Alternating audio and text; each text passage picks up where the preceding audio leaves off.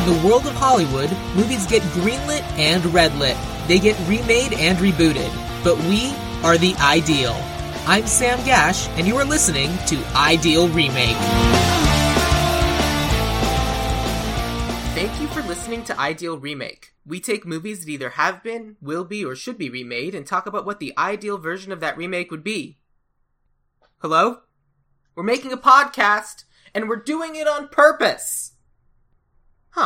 Oh well. So, Daniel, is Last Action Hero a movie that has been, will be, or should be remade? Sam, um, I think uh, Last Action Hero has not yet been remade. Um, uh, lots of inspiration has came from it, but uh, it definitely should be remade. Cool. Uh, and uh, and if it did get remade, it would hopefully involve a lot of uh, a lot of uh, new tech uh, or uh, you know ways to to get it so it can be uh, remade right. And uh, the details on the right we can definitely talk about.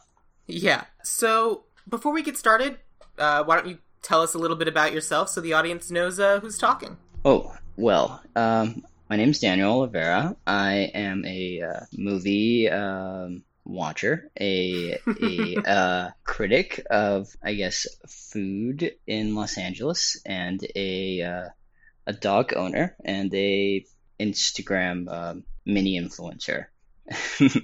So then I guess the important follow-up question is what kind of dog? Tell us about your dog. Where can we see pictures of the dog? Yes, I would definitely consider myself a dog dad. I have one dog in particular. Her name's Indiana, and you can see pictures of her along with other dog dads on my Instagram, Dog Dads. It's just that simple. Um, and I tend to host uh, and post uh, pictures of other people's dogs and uh, their lives, and especially now we're spending so much time at home, and our dogs don't know why, but uh, they're loving it. Heck yeah, they are. All right, cool. So then let's talk about Last Action Hero. When did you first see this movie? I've I've realized that I've that the first time I actually really saw it was uh, about a week ago, because I um I had such vivid uh, memories from this movie, and I I had no idea from when I can pinpoint those mo- those memories, and and it's mainly just because this movie, his main character is uh, an action hero that's played by Arnold Schwarzenegger. That is also um, there's a lot of satire about Arnold Schwarzenegger, and it evolves his life so much that you can you can really just blend Arnold Schwarzenegger with this movie. Like if if this movie was a autobiography, it would be of Arnold Schwarzenegger. So wait, So- you hadn't seen this movie all the way through prior to recommending it? Right. I've I've I Oh have wow. I've had such uh like vivid memories and understanding of the movie, and I was totally in disbelief that uh, that I've seen it.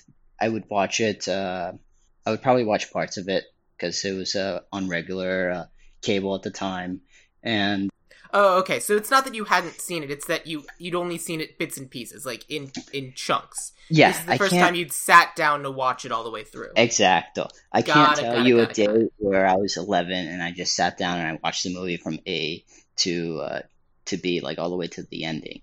Like, but it's it was still as impactful to me. I would think even more so than uh, because I didn't. So I've always I've always had these uh, super vivid memories, and I would reference it, and then like people would ask from where I'm referencing this from, and I was like, you know, it's that one movie where you know the kid goes into the the theater, and then he gets sucked into this action movie, and then they would they would be uh, they'd be like, oh, you mean Last Action Hero? And I'm like, yeah, that's the one. So it was always it was always it was always lingering in my mind, especially the scene where the the villain of the movie, who was great, Charles by, Dance. uh, yes, Charles Dance. Yes, he was like impeccably such a good villain. Uh, yeah, his, he's amazing. and like- he go on. Uh, so I had never seen this movie before. I actually, when you recommended it, thought it was the one where uh, Arnold Schwarzenegger plays an action figure that comes to life. which is a separate Arnold Schwarzenegger movie. So I sat down having no idea what I was getting myself into.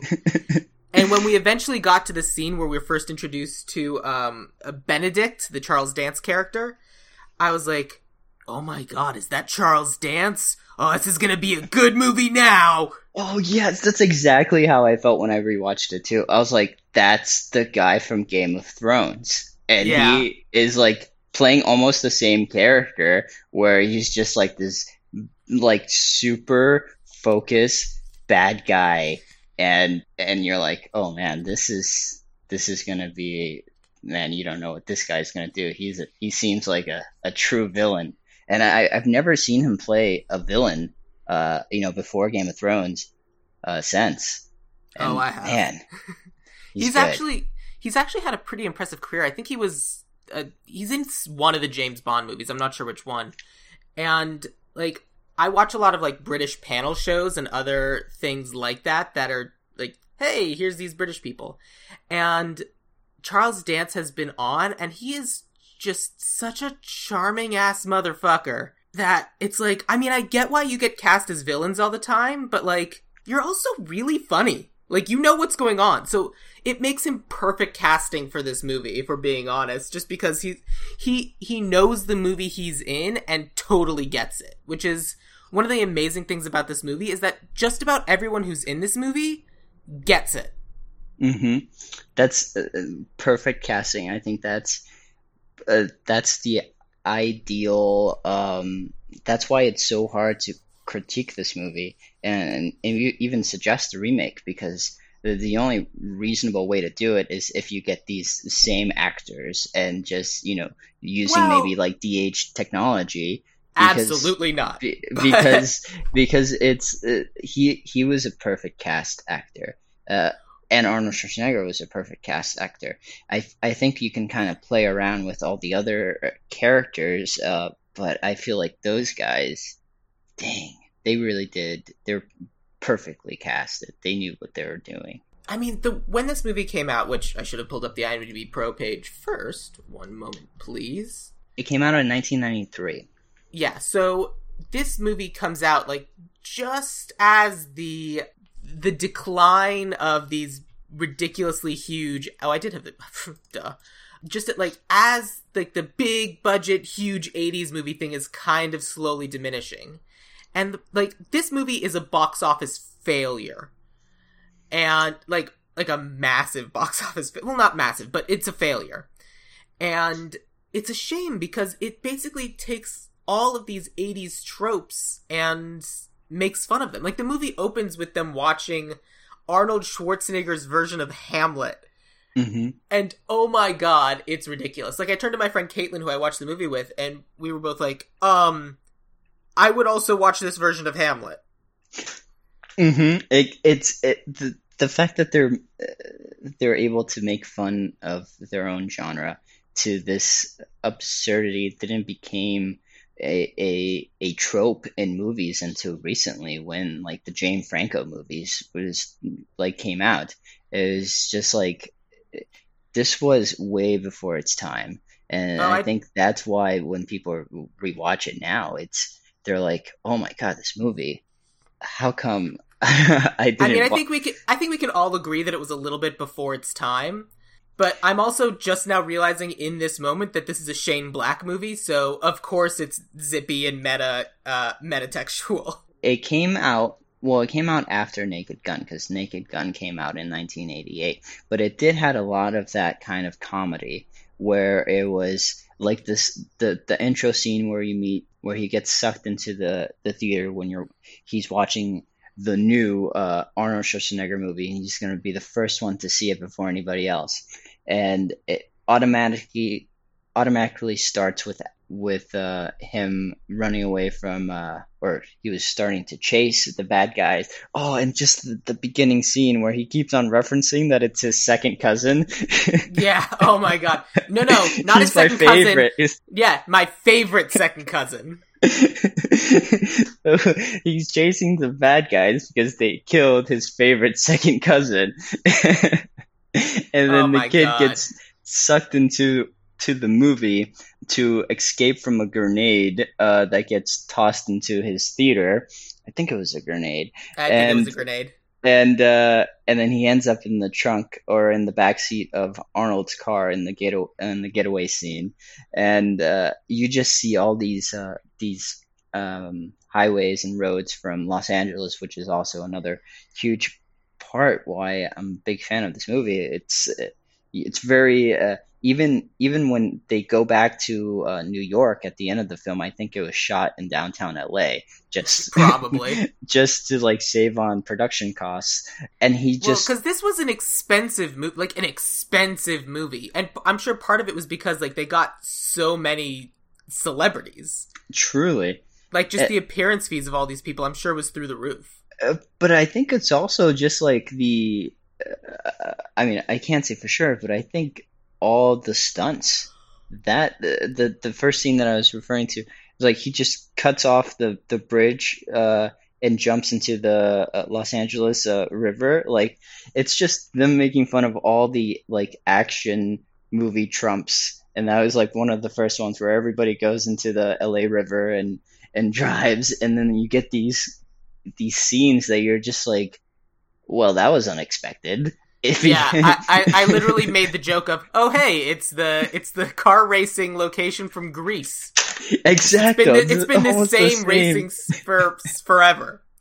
but so we commented about how well the cast works. The one person in the cast who really doesn't work, unfortunately, is the kid. Mm-hmm. Poor Danny. He tries so hard, but he, he he just isn't quite there. You know, but you the... you feel some sympathy for him because that that scene where his house gets broken into he gets he gets uh, like roughed over by uh, by that thug that tries to break into his house to steal some money. It had it had this like Joker, the the modern Joker with Joaquin Phoenix vibe, where it's like this this uh, time where it's not very safe in the streets, and you know you you feel bad for the kid, but it's almost like you. I, if I were to remake it, I would suggest like if he was a little bit older. But but what what what were you saying about? Um, go on. Sorry. What I was saying is that the kid is obviously trying very hard, but it, it doesn't quite work. Uh, I was going to say it's a crazy coincidence because this kid, I actually recognized him because the first episode of the current season of Ideal Remake, we talked about a movie called Pet Shop. Hmm. And Pet Shop, the co- production company that made Pet Shop, also made another movie called Prehysteria which was probably their larger of the two movies, and that movie is starring this kid. So this kid was kind of like a child actor, and he kind of just didn't go anywhere. Uh, yeah. I mean, like he was a child actor who, I mean, he's been in things. He was had a couple things in Bones. He's did stuff up until like 2015, but only sporadically. I'm guessing it's more that like he just fell out of love with it because he was a kid. It's like if you're a kid and you're a child actor, sometimes you just don't love the thing you're doing. I think. But that... anyway, the the kid's name is Austin O'Brien. Mm. Okay, and but he was he was he had he had all the tools in his belt. Like he was the the the design for the outfits. It was very spot on to the era. Like you know, very late '80s, like early '90s. Just like everything about how the set design was, it, it felt it felt like like the Joker felt. You know, when you with this like you kind of oh, feel I, this like I, dirtiness. I did, not, I did, not, watch the Joker, and I'm not interested in watching the Joker. You you get this this dirtiness that you just like you're you you don't really see in most movies where it's like you you understand that it's a bad neighborhood just because it feels a little bit grimy, you know, a little bit dangerous, and uh, I think that's just I think maybe that's that really helped set the tone of the movie where this kid is already in a rough neighborhood. So yeah, I um, mean, uh, clearly there's graffiti all over the the movie theater. I mean, they're they're definitely setting it up as this is a kid who needs escapism. Like it is a 80s movie style bad neighborhood to the point where like I'm sure there are neighborhoods like that, but uh, like I, I've been in some rough neighborhoods before, but they're never quite movie level bad. So like you start from that place and then it's just you just heighten it like crazy. But in terms of our remake, I feel like because I want to talk about how to do this, but I feel like it's all centered around who the lead is that we recast. Truly. So, th- so I want to do, I want to do that recasting, and then we can actually talk about our plot because the movie as it is now is it's an Arnold Schwarzenegger movie about an Arnold Schwarzenegger movie. well said. Exactly. And, and and even even within the movie when they were making fun of Arnold Schwarzenegger, they went into a blockbuster like a video store and uh, the Terminator within the movie was played by uh, what was it? Sylvester Stallone, which was amazing. That that inside like they have so many inside like I get why this doesn't work necessarily as well outside of Los Angeles, but there's so many like inside baseball jokes and inside Hollywood jokes that it is delightful. So Truly. So the main character has to have it almost has to be a character that makes fun of himself. And I was thinking about this. And what do you think about this suggestion? You let me know. What do you think about uh, Dwayne Johnson? Yeah, I mean that's the only obvious that's the obvious pick. It's the only person who could possibly do this. And and it's just because he's already he's already done movies similar to this, like Jumanji, where it kind of explores this escapism of a video game, and uh, but it, it it doesn't do it in the way that it's exploring him as an actor. Right. So, so there's I... a couple of different things mm-hmm. that we need to talk about because first of all, the last action hero as it was is such a time capsule that it's difficult to remake because there's never going to be like a movie star to the level of Arnold Schwarzenegger that Arnold that, that was Arnold Schwarzenegger because he was in just about every movie, like every action movie and was like the guy. And uh, the, the only person who could do that now is The Rock, uh, Dwayne Johnson but even still, um, he kind of has that level of recognition that uh, we see now. But it, it's but it, it's never going to be quite the same. But the, the only person who comes close is The Rock. But I feel like as a society, we've become a little bit more conscious of like the the the the contracts and the scripts and everything that I feel like we can have fun with a lot of like his life because this was just making fun of Schwarzenegger movies. I feel like this could make fun of both The Rock, uh, like Dwayne Johnson movies, and The Rock. His career. Yeah.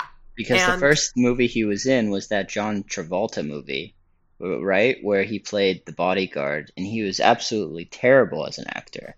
And now. Was he? I don't know. He was terrible. But in his defense, he was playing a bad actor. So it kind of. It kind of like gave him the flexibility to be bad.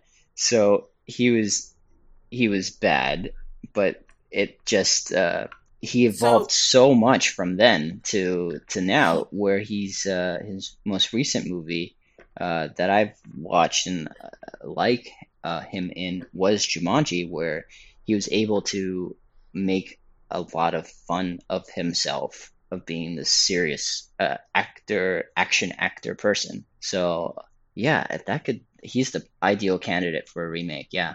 Yeah, I literally don't think it would work with anyone else. Like the first person I thought was maybe Jason Statham, but no, it has to be The Rock.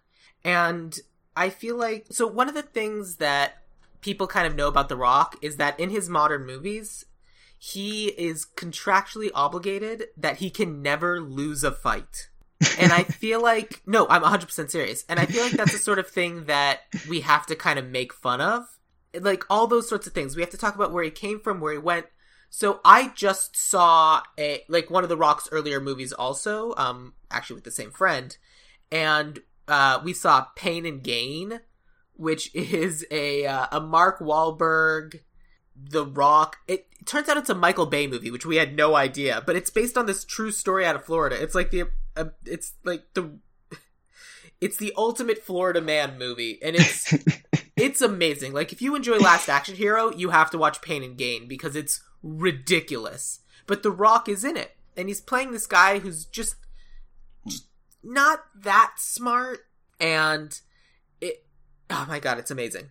But I kind of want to get like kind of like span the gamut of starting from where he plays someone who's not that great, kind of an idiot, to like an ultimate Mary Sue, essentially. Like, Mhm. th- like if anyone's a Mary Sue in his movies, it's The Rock.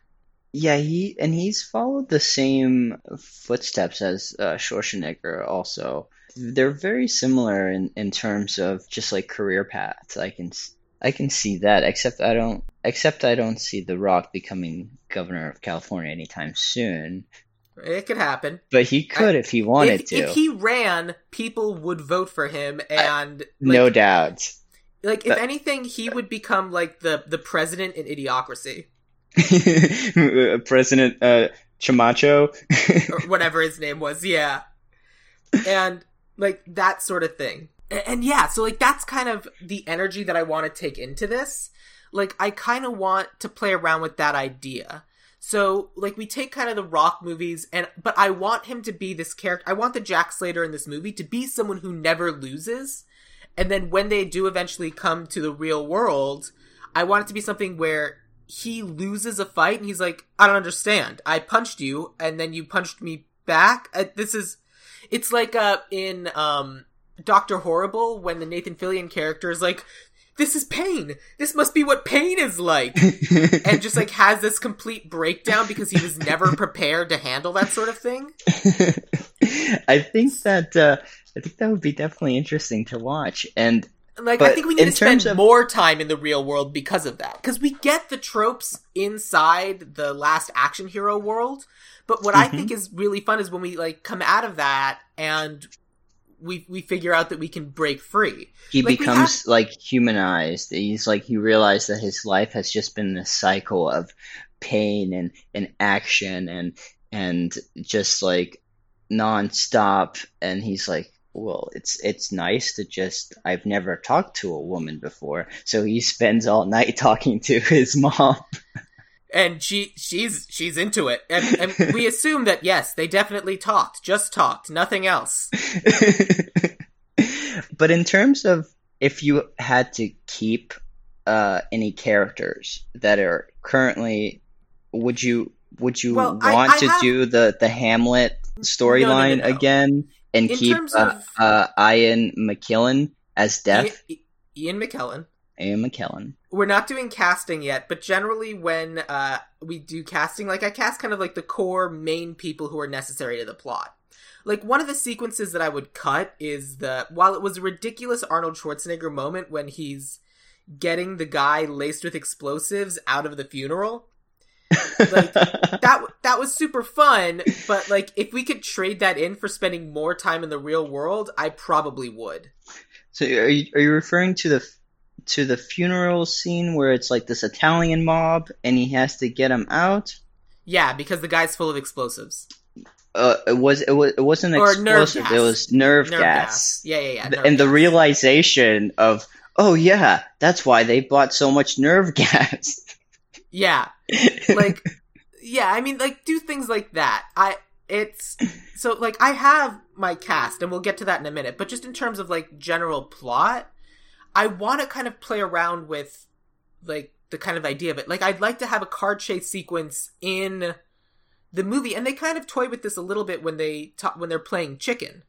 Like they're playing chicken in the movie and jack slater always wins but in the real, so in our version, I would say we got to have a ridiculous car chase because The Rock is now associated with the Fast and Furious franchise. True. And so we have this ridiculous car chase where he's pulling off these ridiculous stunts and everything. And then I want him to try to do that in the real world and just get into a massive car accident. I want I, I I would like to see that, but not only a massive car accident, I just want it to end in like two minutes. I want him to do a sharp turn into a street that he's used to do in the movies, you know, how all cars do, but instead of just missing the other car because they stop, they don't stop, and then there's an accident. And then the, the, the you can save that airbag trope uh, saying like, well, you know, this is a sedan. It had an airbag. That is, I don't know what car they would use. Maybe like a, uh, like a Mustang or something, a classic Mustang. That'd be like that car didn't have airbags. Like you could probably save that scene somehow so he can, so the Rock can survive this uh, this car accident. Well, what you're doing is if you put him in like a like a muscle power car inside the movie, once he gets to the real world, he's on the streets of Los Angeles or hmm potentially on the streets of Los Angeles. It could be New York, whichever. And I mean, if you're going to do a crazy muscle car in the movie, you're going to have him driving either a Prius or a Fiat in the real world. and just like have that experience of like flooring it and still not going anywhere. Yeah, and it's just not. And like he's like in the movie, he'll do these like crazy zipline like stunt driving around all these other cars. But I like the idea of you of what you said of him kind of like nicking and banging into the cars along the way. He's like, why are they not getting out of my way? It's like because this is the real world. It's not. That doesn't work like this. You have to stop. You're gonna kill us all. No. The police are on their way as we speak. Uh, oh yeah. yeah. Speaking of the police, and and and the when our uh, Charles Dance, the Benedict character, comes into the real world, and he he comes out, and the neighborhood that he comes out of is this uh, again like grimy, super bad era where there was a lot of uh, the the drug war that was going on, and um, yeah, it's So he- 1993. this is so he is kills. height of, he uh, literally kills somebody, uh, just to just to understand. I love that this this character is kind of more of a like methodical, like understanding the rules first before taking action. So he just goes and kills a guy, and he literally shouts to the world, "I have murdered a person," and Yeah. nobody says or calls the police. There's just no reaction, and he's he's yeah, just that's the uh, looking that's at the his clock, waiting for the police to arrive. Because in the movie world, the police would be there uh, instantly. yep. but that's, that's- the reference I made in the opening of this very episode. so it's almost like a a contrast where in the movie he was expected to get arrested, but now he's out in the real world and he's literally confessing to a crime and he's not being arrested. Well, it's it's also such a catharsis for the villain character where he says like in this world the bad guy can win. hmm And, I, And that's like- what I and- would like to see way more of. Yeah, it's like it's this amazing thing of like I I'm a bad guy because this is who I am as a person. It's not like I can go escape and live my life. It's no no no. I enjoy being a bad guy, but like the realization that I might actually succeed is amazing because in the movie he's kind of like working for the Vivaldi character just because like it's what his character does. But then when he realizes that he could potentially do something else, it's so freeing because it's a person who is really bad but is in shackles because of the world like the nature of the world they live in. When all of a Mhm. sudden those shackles come off they're all of a sudden so much more evil and i found that fascinating. It, he he liberated himself, and I think that's kind of where the movie um, kind of went uh, out of out of control, um, kind of like spiraled out of control, where where they he understood the power that he had. He wasn't just like a villain; he became a supervillain at that point, where he had not just the normal power of a human being to kill somebody but also this power to transition between realities.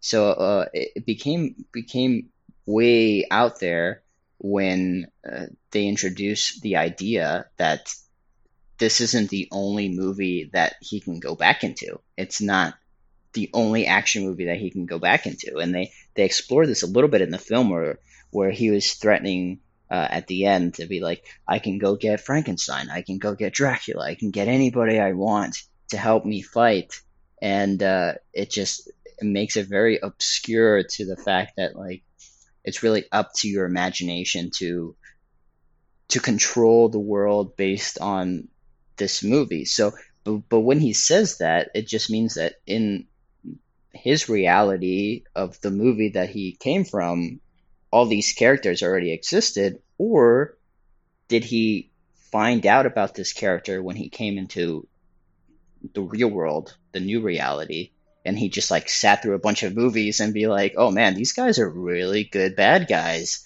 I think they could help me out."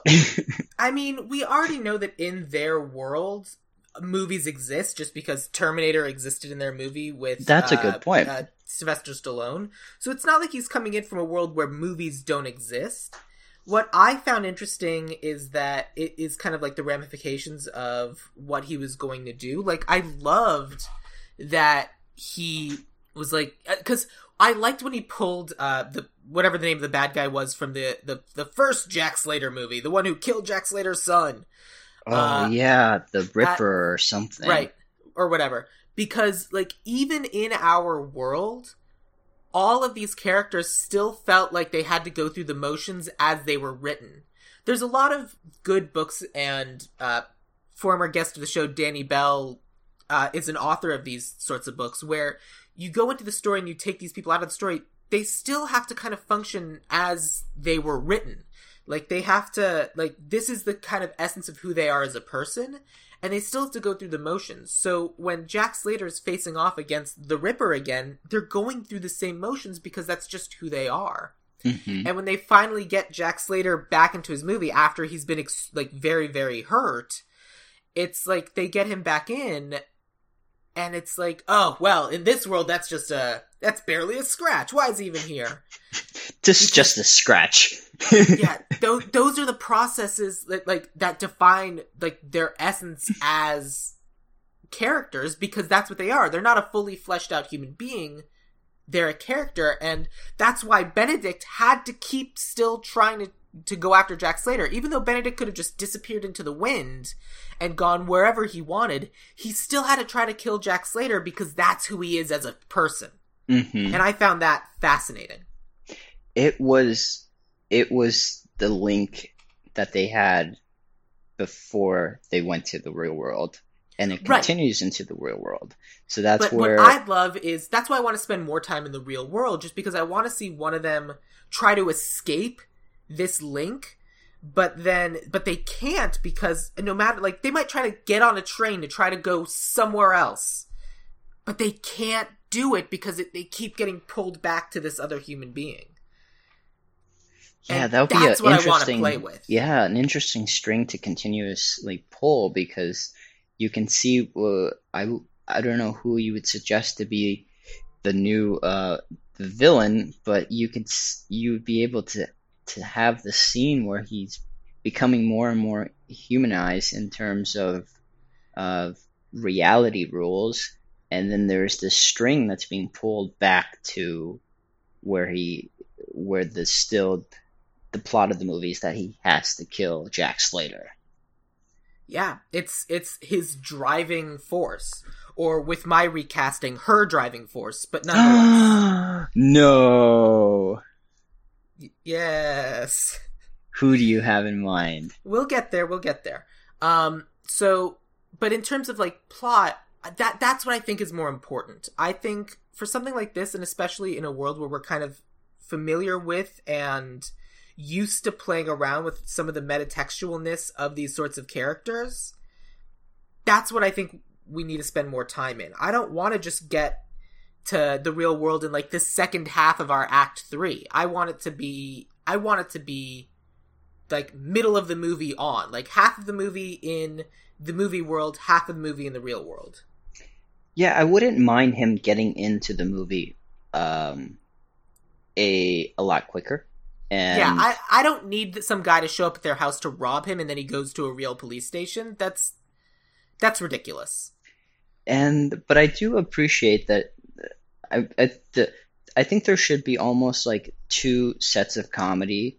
Like in the movie world, they should keep with that like Naked Gun um, style of of comedy, and also um, they inspired from um, like the Holy Grail, like that type of comedy. Monty Python? Yeah, the Monty I- Python style uh, I comedy mean I, and and then when they go into the real world, it should be kind of pivoted into they want to continue saying these, and then someone's like, like, why are you trying to break the, the third wall here? Like you're just you're just looking at it, you're just looking out the window. like I I want them to be like another another style of comedy, and then there has to be more of a this is this is a movie world where you have sound effects and like this is the real world where there is no soundtrack. There is no there's nobody there that you pan to. Like, what are you doing? I mean, I'm cool with that. Like he he goes to give the the the camera a look, and then we cut away, and he's just like leering at a wall. Yeah. I'm okay with that. That that's funny for me. Okay. So we kind of have a sense of what we want to do for the movie itself, and we kind of have a sense of like the tone and what we want our characters to deal with. So okay, so now I'm comfortable. Let's uh let's start talking about casting. Obviously, Jack Slater needs to be the Rock, but who did you have for the kid? That's a great uh, question, and I would do Tom Holland. Tom Holland's in his twenties. Spider Man. I I think the kid has to be older. He doesn't have to be I, this like thirteen year old kid. I, I think I disagree. I because at that point we're doing a different kind of movie. At that point we're doing like I don't know. It it it's it's not i think you need kind of like the childlike wonder of believing in all of this i don't necessarily want him taking along a teenager i want it to be a legitimate child because like all of a sudden it, in a movie world it's like up up ah, i gotta take this kid with me but in the real world like this kid's in in, in danger and it a, a kid without friends is such a more like uh, relatable thing and it's such a, a good pull for for emotional stakes that I feel like that just works better. Whereas if it's a teenager, it's a depressing movie, and it's like a teenager's like, oh, I don't care about anything. Why am I even going to the movies? And I feel like a kid is going to be that person who just loves them.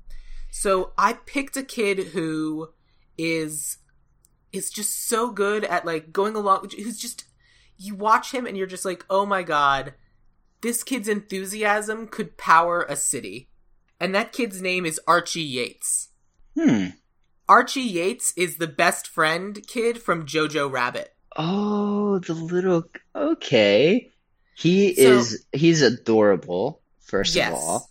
I that would be you're right. And so and with that Archie have to go with Archie Yates. With the Archie Yates uh, actor, he it would just be like uh, it would be a lot of the the comedy would just be looking at him because when he did Jojo Rabbit, it was just the, ridiculousness of whatever he's doing with his with his acting that is just like so confident. It's it would be ridiculously contrasting to The Rock, which would be interesting to look at. Yep, Archie Yates it is. So that brings me to uh, the mom, who who did you uh who did you write down ahead of time for the mom? The mom would did be an did interesting... you write it? Did the... you write anyone down for the mom? I would. I wasn't thinking about the mom at all because I was oh, thinking okay. that she was such an insignificant character. It's more uh, the dad that's not there, more present than the mom that is there. I strongly disagree. Really? And part of the reason why I disagree is it, it's because it's uh, that it's so much establishing for the, the the characters that it's like this kid with a single mom the dad's not in the picture which is why this kid idolizes the big action heroes so that that's why he's interested in the jack slater. But this poor mom you can see she just cares about her kid and she's doing everything she can to to provide for them. But she's also his anchor in the real world. And when jack slater first comes to the real world she's this first real actual human being that Arnold Schwarzenegger is able to interact with and he's just mesmerized by her because she's amazing and she's real and it's she's literally unlike any other human being he's ever met before. And I love the idea that no matter what happens, you can always go like for a kid, you always can just go home to your mom and be like, this that's the place where you feel safe. So of course that's the first place he takes Jack Slater. It's very poetic, and, and I feel I, like you I, need I, that. I didn't. I didn't. I didn't put the value of that in the mom character at all. So, uh, who who did you have in mind? So with that in mind, I cast someone who can play very sweet, but I also cast someone who has a history of playing really weird comedy bits. Like like if you end up looking her up, some of the some of the roles she's had have the weirdest shit na- like names. Uh, this is a a woman, and I'm gonna pronounce her last name wrong. I think it's Carla Gallo. It's G A L L O, but it might be Carla Gallo. Um, she's been in Future Man. She's been in Bones. She's been kind of like a staple of comedy for a little while, but she kind of always gets these like weird comedic things just because I think she's willing to do that. And I feel like in this movie, she kind of can have that little bit of a comedic edge while still being like an earnest good actress, which I do believe she is. Hmm. She she does look like a mom.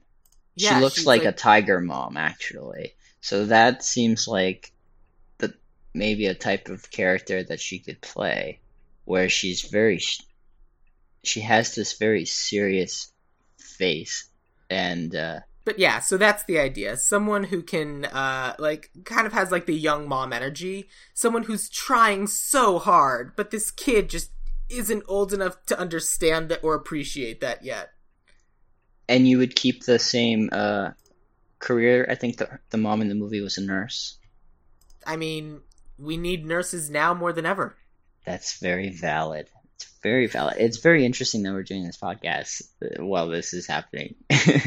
yeah, it's uh, our remote session, our social distancing recording. the top the top of my notes pages always say take a selfie because I always forget to take a selfie because like you know promotional pers- purposes. Hey, thank you this person for being in the podcast. Uh, but like I can't take a selfie if we're not in the same room. we gotta figure something out. We'll figure something out. We'll figure it out. Uh, um, so that brings me to uh, the movie theater guy, Nick. Okay, so the mom, I, I really, it does to me, it doesn't matter who's the actress. Um, I really don't value her as much as you, but I can see the point that she she could be of value. Now the, we're talking about this guy who who started working at the movie uh, when he was a kid he worked his way from uh, a ticket stub uh, handler to the projectionist, and his name is Frank. Uh, and Frank is a very important character in the movie because he's the one. Uh, I think it's. I might have. Uh, I, I I pulled. I may have pulled the wrong name, but it's the movie theater guy. Yes, I think you're actually right. Frank was the supervillain. Nick was the projectionist. So you're right. It is Nick, um, played by Robert uh, Prosky, and um, and he's actually a really important part because he's the whole magic behind the the process of getting from reality into the movie. And what did you think about his back his background story? It really. Oh my it, god, his it was just a simple a tragedy. Sentence. Yeah. Oh, I felt so bad for him. He's like, well, I've I've had I've literally had this magic thing my entire life, but I've been scared to use it. And so like I'll give it to you and the kid obviously uses it immediately. And it's just like, "Hey, this guy's clearly nuts." And so like my friend and I were like, "Oh no, this kid should not be anywhere near this guy. Oh no." But like, oh, it's so sad. I I felt like they really just they just used Houdini. Houdini is a magician. He does magic, and he he's just the source of this. How do you feel about using Houdini as the source? I mean, I'm okay with using Houdini because like all all that really matters is that like it's magic, it's real, and he's held on to it for 50 years and never used it. Like Houdini is the source, that's fine. I feel like we might now be at a point where that's a little bit too old, even. Like, I don't think someone right now could be alive who, like, met Houdini when they were that young, but. I, I don't know. Like, it could just as easily be like a, yeah, I got it from, uh, oh, who are the lion dudes? The lion dudes? Uh, one of them was mauled by a lion. um, uh, Siegfried and Roy. Oh, okay. Oh Just man. Like like well known enough magic figures where it's like the, this person had no reason to believe it would be real and then it is real and they're like oh no i wasted my whole life by not using the magic that was here all along yeah i think that's just so freaking sad where he's like shit i had like a golden lottery ticket and i never cashed it and now I'm old. But then it, there was this one scene where he's like, I can still use this. I, I can still go back and see. And then he names a classic movie with an actress that he likes, and uh, and he was still stoked, even though he he immediately realized that he his life could have been completely altered if he'd been more courageous and less scared to to, to take risks and, and rip a ticket. But like in, in in all fairness, it's it's like if you were to get a baseball signed by Babe Ruth and you're scared to go outside and, and play ball with it um, because you watch The Sandlot, you know? So it's more like, yeah, I'm just gonna keep this at home. Like, I'm not I gonna, mean, I'm not gonna play baseball with this ball on the off chance that Babe Ruth is gonna start talking to me. I, I mean, I feel like those are different equivalences. Like the the kid in Sandlot should not have taken the Babe Ruth ball. Well, it wasn't his ball, so I know, but even that's, still, that's very that's a no no. But it, yeah, that was that was messed up. This is this is his dad's ball, and his dad chose his, to do what the theater ball. person, yeah, did, which was like, I'm just gonna, you know, you look at it as a trophy. It's amazing. Like which most people would do. Like this is I awesome. I I guess either way, who do you have for this uh for this character? Um, it has to be an older character. I mean, ideal Anthony Hopkins. Uh, the this was one of the characters that I intentionally tried to find someone who'd been in stuff but was wouldn't himself be recognizable. Because if this is a movie about like literally like the A-listers and all the super famous people, you can't put a super famous person in like any other role. What about that guy that was in the Hunger Games and he was also in Westworld? His uh what's his name? He's he's great actor. Uh he played um he played in the later Hunger Games uh movies as Are you uh, looking for the Stanley tech guy. Tucci? The tech guy. Jeffrey Wright. He played Beetee in the Hunger Games. Oh, Jeffrey Wright. Yeah, I mean, the problem is that Jeffrey Wright is himself incredibly recognizable right now. Like he is or was one of the main characters in uh, Westworld.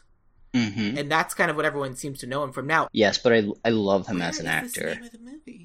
He was he he's this he has this you know like matter. A stereotype of like a knowledgeable guy. So, uh, you know, this role is kind of just like if, just kind of like this guy who's nice to a kid. You know, it doesn't really take much, so uh, it's almost almost like a cameo. You know, you're just there yeah. to be like, listen, kid, so, like here's a ticket. You know, you can come back and watch this movie with me. It's a little bit creepy, so like he has to be this this almost like innocent looking character he almost has to be familiar. I, I still maintain that I feel like it shouldn't be someone we immediately recognize because if it's going to be someone and then we're in a crowd of celebrities being like, you're in the movie and you're in the movie, it's like we're, we're already speaking the language of recognition. So the actor I went with is someone who was in a lot of really big movies and kind of his time has passed, which is why I thought he would be good for this role. It's an actor named Burt Young. So Burt Young was in movies like Rocky. He was in Chinatown, and he'll still still do like bit parts in things like Russian Doll. But he's a man in I want to say his eighties, and who just kind of has like the I could see him kind of sitting and being this old school. Oh, I'm sorry, he's 79. I apologize. He'll be 80 on April 30th.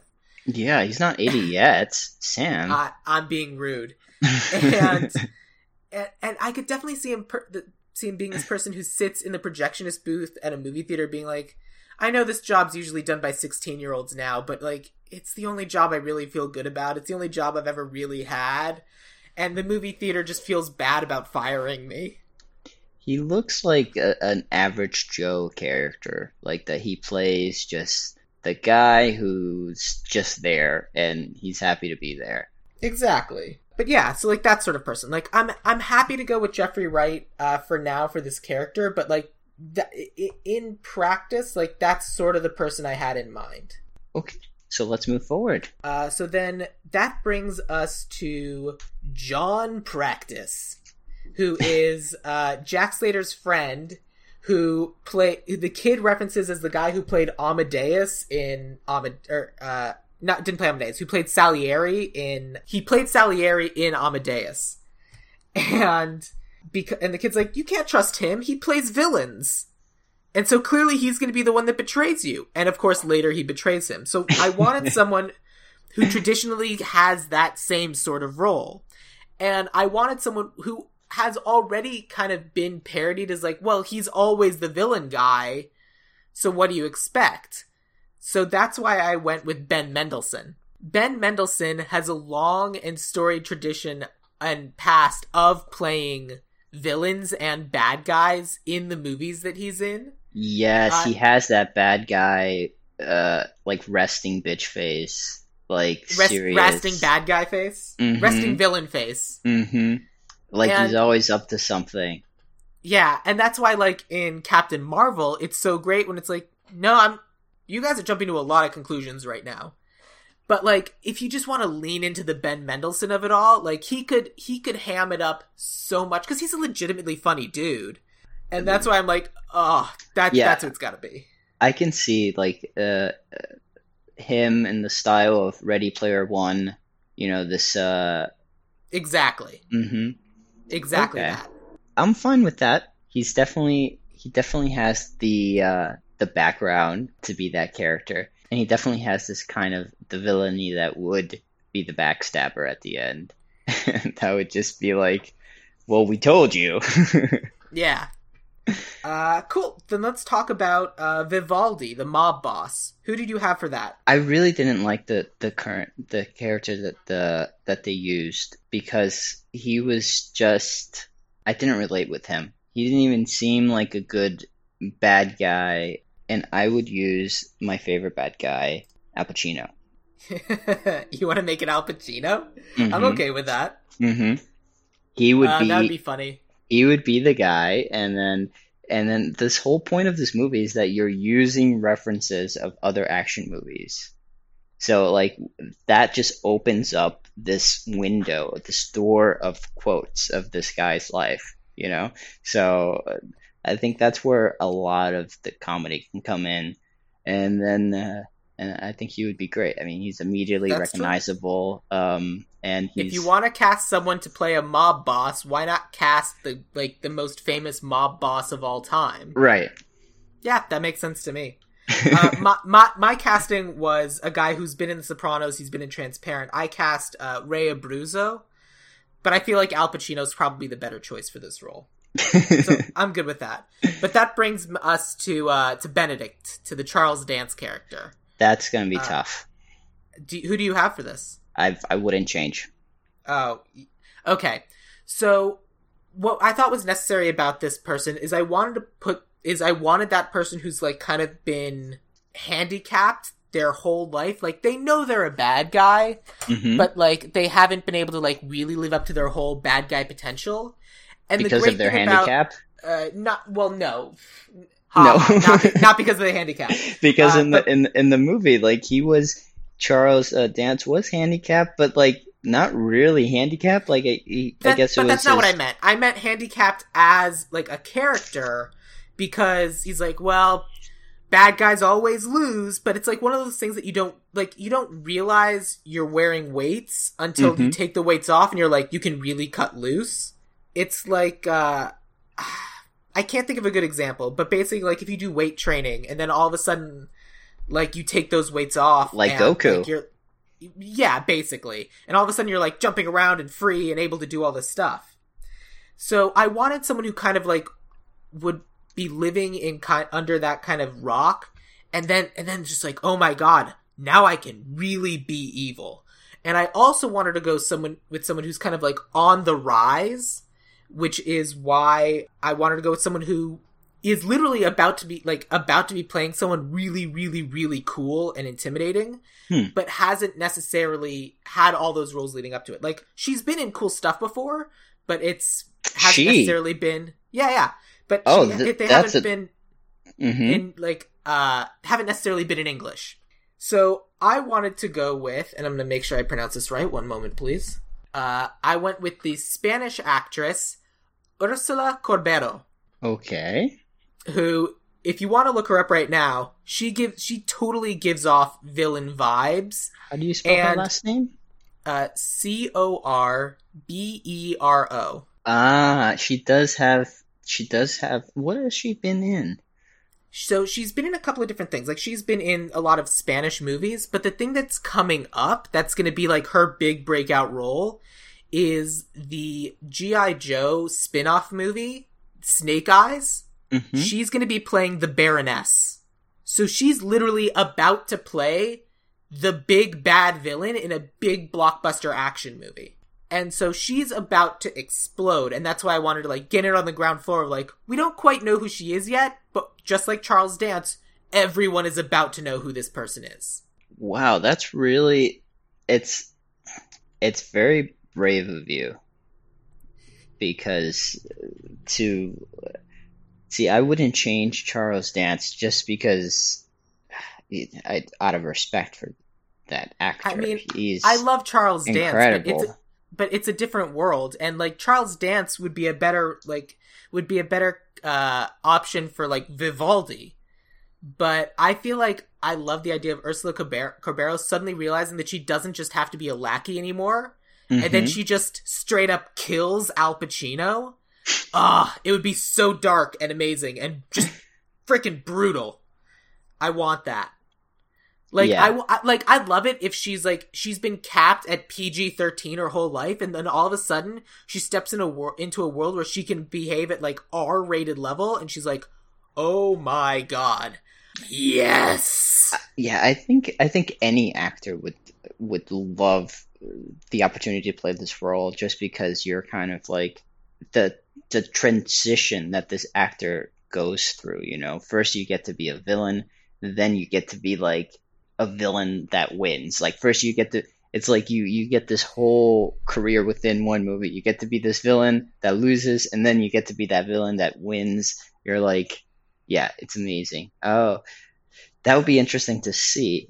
Yeah, so let's I- let's I've go never with seen- Ursula for this one. I've never seen her it, uh, any roles of hers, so I think it would have to. I would have to see how she does in uh, that upcoming um, GI I mean, Joe If movie. she's, if she's already the Baroness, she's gonna be great. Like she's got the accent, she's got the whole thing. I I believe in her. I think it's gonna be great. Plus, I want some like I want like the that just. I mean, British accent's been overdone. Now the true villains are Spaniards. I mean, they always been. oh man, people forget how much uh, the Spaniards conquered. yeah, it's a it's a lot. okay, so let's move on to Decker because he Uh, yes. is the he is the guy with the big mouth. Like he Oh, is yeah, the one who's going to be yelling at the Rock, and the Rock, as you may know, he's a, he's very quick. He's he's w- very whippy. So this guy is going to have to be on that level to you know get them, receive them, and and keep uh, topping the the rock. So this guy has to be very vocal, very out there, and I do have a guy in mind. Tell me, You ready for this? I am. Terry Crews. yeah, I can see that. hmm Terry Crews is very good at being loud and vocal and portraying a uh, police sergeant. And taking up a lot of space. That's true. He's uh he, he he would be very good and would definitely be able to like give the Rock a run for his money in terms of like uh like could actually stand up to him sort of. thing. And that's the, this is an important core of this film where you have Decker, which is the the sergeant of this uh, police department, which th- we didn't even talk about how zany this police department is because yeah, it's I, th- I want to leave it as a surprise for anyone who watches this movie. Like, like you know, you're in for a, an amazing treat once you get to the police department scene. Like, oh my god, it's so amazing. so if Like if- Danny if- DeVito kills it. Let's let's just say. so if there was if there was something that uh, would be you know, a spin and in the new remake, it would be if it was the same exact way that they did in the movie prior, or if they adjusted it and they and we tweaked it to just be like The Rock is in uh, Brooklyn Nine Nine, and then he just walks into their station. But it, you know now now it Decker is uh, was uh, in in in the show he's actually named Terry. They they did that to like make him feel bad if he doesn't take the role.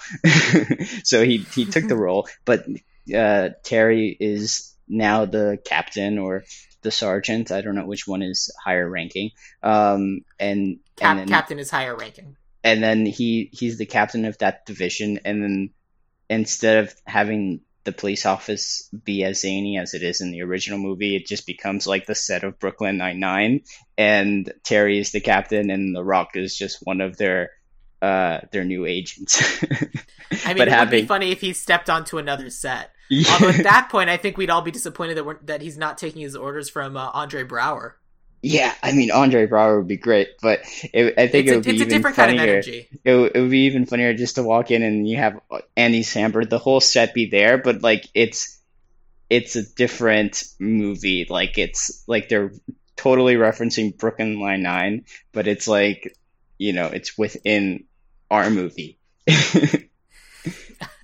uh, it you do the like the the Deadpool two thing where they go to the they go to the the the the, the X mansion Mhm. and it is just man I sure feel like we should be able to afford more more X Men right and they're just like not there exactly. So plays a little bit on that humor of of like they're just they they're so like they don't they're so the writers are so lazy that they just take the cast and the the setting of another show and just use it for this movie.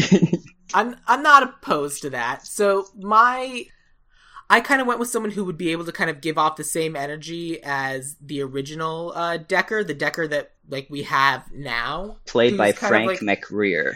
He was great. Yeah, who he is great. He gives off this this. He's also very large and in charge, and like he's this guy who theoretically shouldn't be able. That Slater both doesn't take seriously, but does take seriously, and then the kid's like, "Yeah, no, you said in this other time that you were each other's best friends, and you really do care about each other." and and I just loved that, and so that's kind of why I wanted uh, to go with someone who wouldn't necessarily be like seen as an equal to Rock, but like someone who but would be equal in a different way. And I went with Gabourey Sidibe, the the woman who was in Precious. Uh, she's also been in Empire and Seven Psychopaths and Difficult People. Someone who is herself recognizable, but like you also like she also like when she was on SNL. Oh my god, this she's really funny and like anytime I get to see her in something that's comedy related, it's amazing. Eh, Just the opportunity to get to see her like really cut loose and just like to see her just lay into the rock would just would delight me. I think that would be interesting to see for sure. But yeah, I'm happy to go with Terry Crews if that's what you prefer. But that that's who I had. Okay. Uh, shall we move on to the Ripper? I actually did not cast the Ripper. Tell me who you had for the Ripper. Are you ready for this? Go for it. Dexter. It's a little on the nose, don't you think? Exacto. I mean, part of what makes uh, what I found uh, to be interesting about the Ripper is that it wasn't an actor I recognized, hmm and it's someone who like when you like because you, you actually go to the premiere of the movie and you and they show the actors like and here's the guy who played the Ripper, and then the Ripper comes in and basically like kills the actor who plays him, and it's oh it's delightful. I mean, we can I don't have someone for the Ripper, so I'm so we have to go uh, with So the actor's name is Michael C. Hall. Um, Yeah. He So. I, like I said, I don't have someone for this, so we have to go with Michael C. Hall. That's the rule. well, uh, well, let me let me introduce you the second option because there is a, a second option. At first, I thought about Michael C. Hall just because obvious his role in Dexter, he's able to play, uh, w- w- which we need to we need him to play the actor and play this Ripper villain. So it, he, he can all we can just adjust this Ripper to be more of a serial killer guy in in plain clothing, uh, so he doesn't have to be this uh, cinematic like Frankenstein Oh type no of no no! character. He absolutely has to be that. Like that's what makes that's what really sells it is when he looks so different from the actor who's actually portraying him. I Yeah. don't want him to be recognizable. I'm happy to go with like Michael C. Hall, but he's got to be definitely like like movie one, clearly a crazy ass villain. Yeah, but can't you can't you see him in his in his Dexter like clear protective suit and there's just blood all over him and he's just wearing you I know can, I can, but the problem is we know we don't need that kind of villain. We already have that kind of villain with Vivaldi and Benedict. They're already playing the type of villain who's like the straight laced, put together, but definitely evil villain. The the point of the Ripper is to play a different kind of villain where they're just balls to the wall, insane person. If we have someone else who's just in a suit, we're we're literally hitting the same notes over and over again. We need to have a type of villain who's wildly different because it gives uh, our characters something else to a different way to respond. but he would only be he would only be in a suit like when he's playing himself as an actor when he's when he's doing the Ripper scene he would be in his in his like all out I just killed somebody Dexter mode or or for the second option a cast from um Game of Thrones who played uh, uh, Sandor Clegane Oh, and he he was uh, phenomenal I love that. That's a great choice because he definitely like just full on. Uh, the the the actor's name is Rory McCann.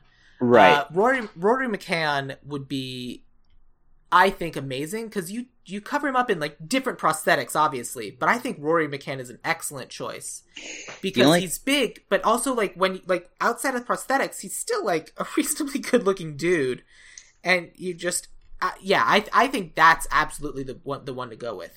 The only thing that would be kind of on the same lane is that he played the villain in Jumanji. So he's already kind of facing off with The Rock in a different movie in a similar way. But I'm uh, kind of okay with that. I kind of like it because that gives them something else to make fun of within the world of the movie. that's a good point. So it, it is in lane with the, the humor of this movie. Okay, so I think that you're you're right. That could be a better choice. Cool. Let's go with Rory McCann for the Ripper. I love that. So for Death, I actually did cast Ian McKellen again. A because it kind of looks the same, and because it's Death. It's the same Death. Death is the same. Death is permanent. Mm-hmm. And so the only allusion to the original movie I had was that death is death. And I thought Ian McKellen would, would still work. I don't know if you had anyone else uh, in that role. He was another one of those just perfectly cast um, people. So yeah, so let's go with Ian McKellen. And then the only um, the only other role that I had is the daughter. But the thing about the daughter Oh, yeah. is it as that character is written, the kid literally says, This is her first movie. So the daughter, we cannot cast because we would have to go through the process of casting someone who is brand new. This would need to be their first movie. And so that's why I thought for the daughter, we can't. We simply cannot. That's what casting is for. Scripturally, it must be a brand new human being. it has to be somebody that kind of played uh, the Emma character, you know, in the new film, where she was also in um, the New Mutants.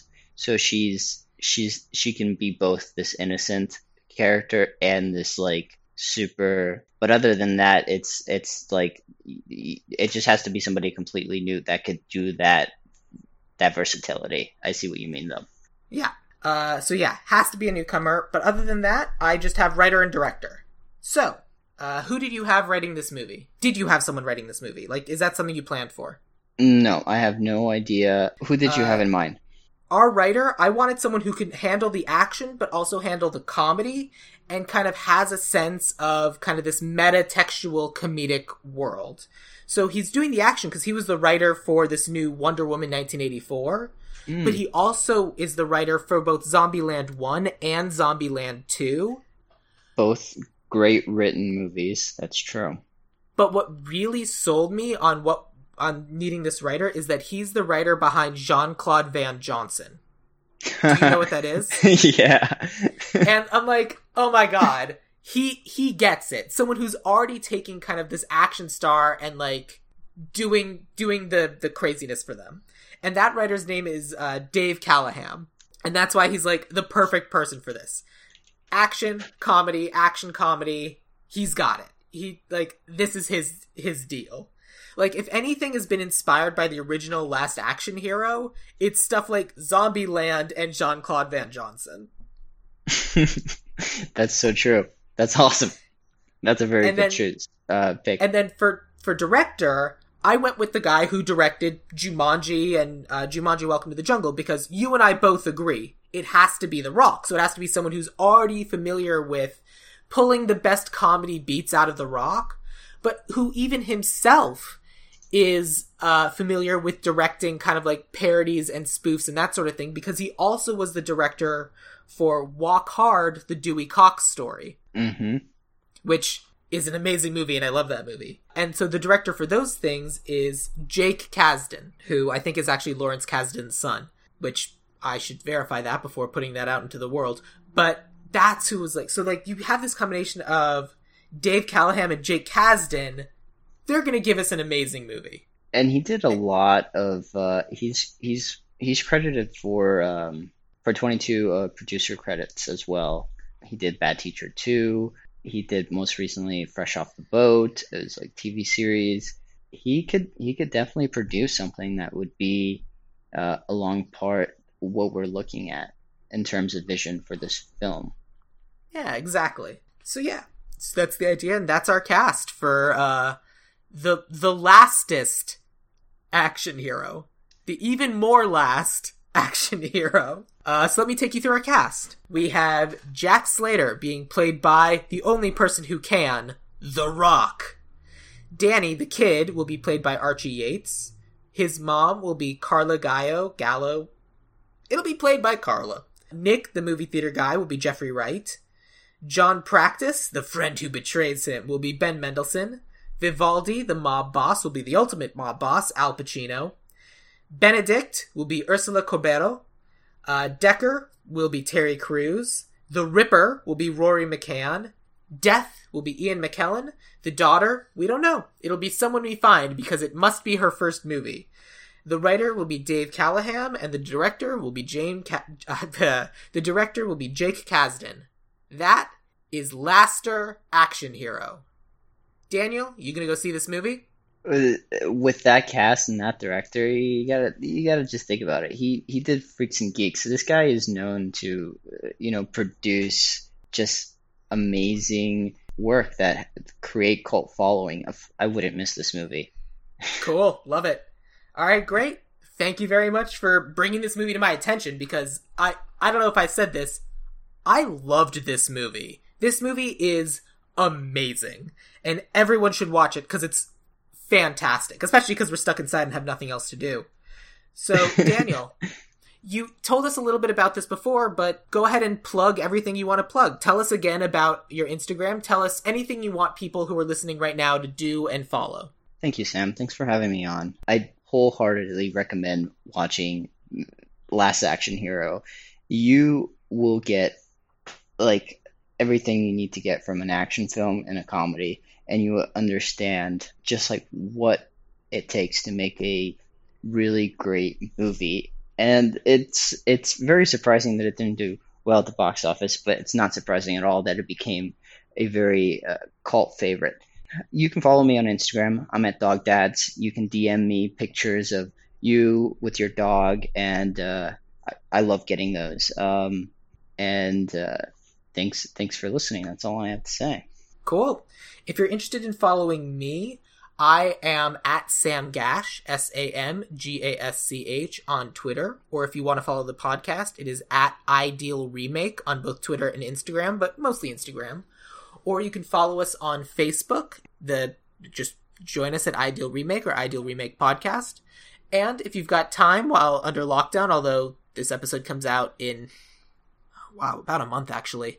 Uh, this episode will be coming out late April, so hopefully we're not still under lockdown, but it could happen. Um, but either way, use that time wisely to go and uh, rate this podcast five stars and give us a lovely review because I would love you for it. And yeah, that's Laster Action Hero. Daniel, I will end with this. What is your favorite quote from Last Action Hero? I'll be back.